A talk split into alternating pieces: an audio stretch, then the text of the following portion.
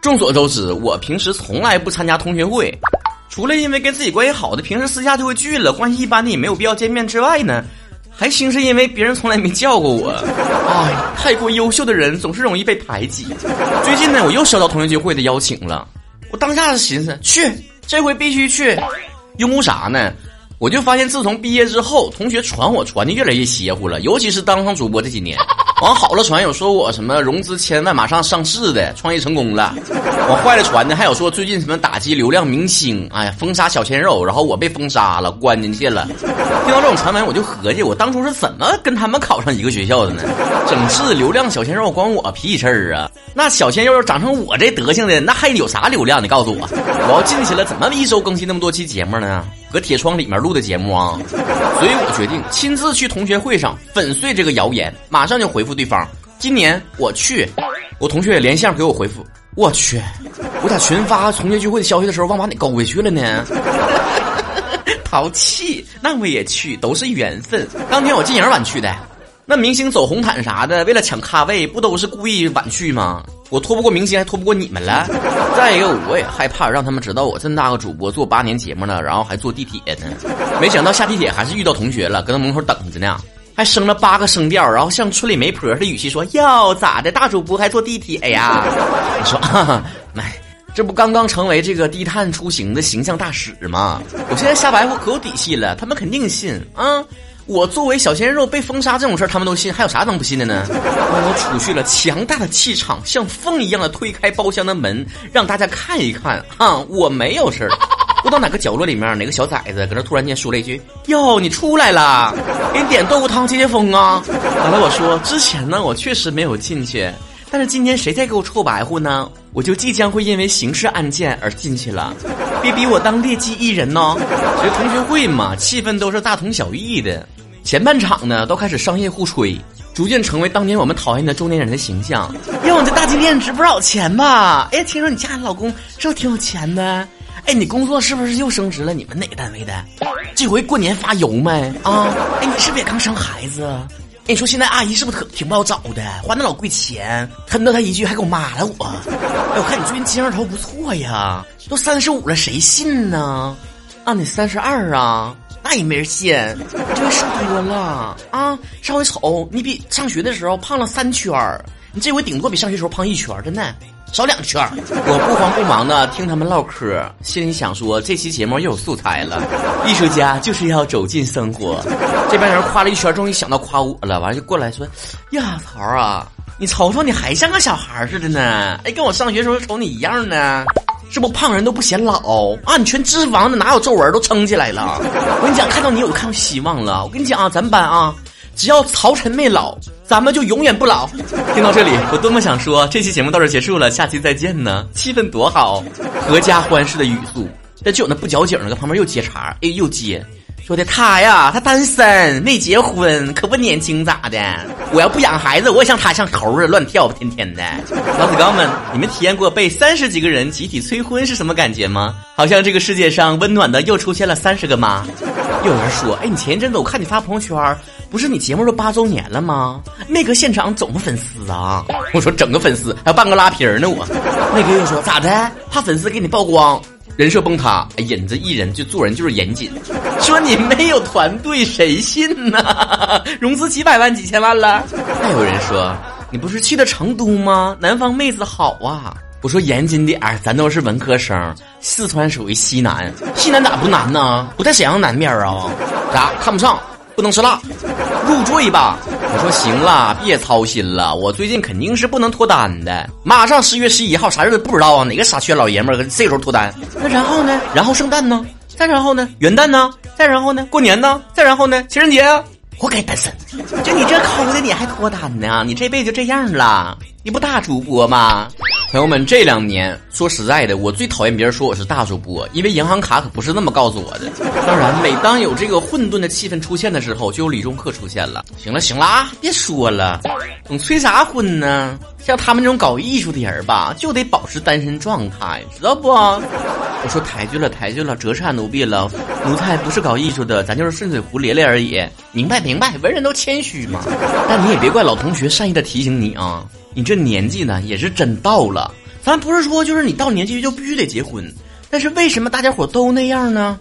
你看一看，都别说咱们班了，你再看看全年级有几个像你这样的？你瞅瞅你穿这衣服，咋上学的时候就穿这种不三不四的，裤裆大的跟米缸，上衣左右两边颜色不一样，还我知道咱不懂时尚，不像你懂，谁上学的时候不叛逆呀？不想着我这辈子就这么活呀？有态度吗？我那前还是 rocker 呢，当年我那小脏辫不比你那小粉毛有个性啊？但是兄弟，说一句实在的，人终归要回归家庭的。曾经我也不信邪，但是为什么那么多人都走同样的路？咱不是从众，对吧？而是这条路那么多人都验证过了，是正常人该走的生活。你看着是比咱们年轻。但有啥用呢？也没对象，就用那个厚厚的滤镜，整完之后你爸妈都不认识你那张脸，整完之后就骗那个无知少女当你粉丝，成天没事就是家人们快买我的东西，要不然家人们先打赏榜一大姐、榜一大哥的。我说我不是这，我知道，我懂，我知道。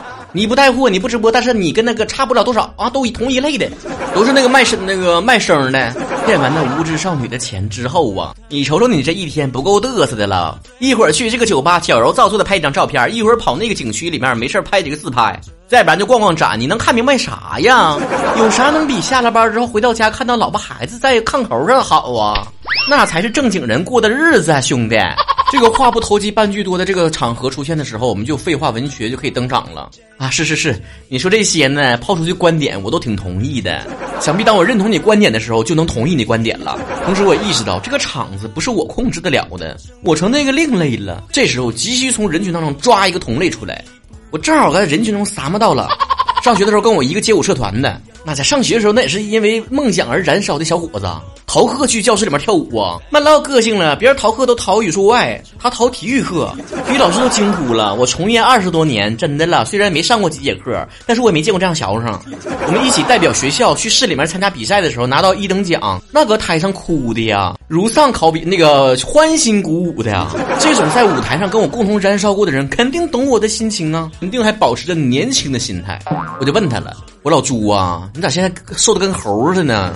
是谁当年说的的呀？瘦的跳舞不好看，没有肉飘着，气场出不来。我说，哎呀，还跳啥舞啊？早就不跳了。这天天上完班回家带娃，累得跟瘪犊似的，可不瘦啥的呀。我说你不跳舞了？就在各大青春电影当中，不都是得有需要像我这样的一个人提醒他们，不要被世俗淹没，重拾年轻的梦想。起码缝纫机乐队、少林足球、欢乐好声音都这么说的。我说老朱啊，难道你都忘了？哎呀，忘了，老曹啊，咱不能总活在过去的记忆当中。跳舞是能给媳妇儿买包，还能给孩子买奶粉呢。我说人生总是有一些事情，就是我们活着的理由。他说挣钱就是我活着的理由啊。我说但是有些事情是让我们想到就浑身热血沸腾，不求名与利就愿意自己去做的事情。他又叹了口气说。有些人光是活着就已筋疲力尽。我说呀，你这个是不是跟我妈关注的是同一个微信公众号啊？这场同学会呢，就在三十多个同学轮番对我进行教育的过程当中结束了。散场的时候，我有点失落，我终于成为那个少数人了。所有人按电梯按负一负二的时候，我默默的按了一楼。所有同学打电话说：“媳妇儿、老公，我现在回家了，接我来吧。”我默默的给我妈打电话：“妈呀，门别反锁啊，马上到家了啊！”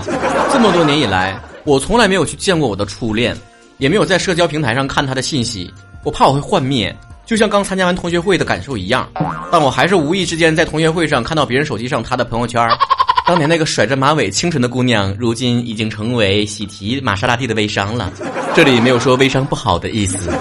看到这些同学，我感觉特别陌生，倒不是说他们老的比我快，而是在气质上看不到那些意气风发的东西了。当然，用我同学的话说，也是。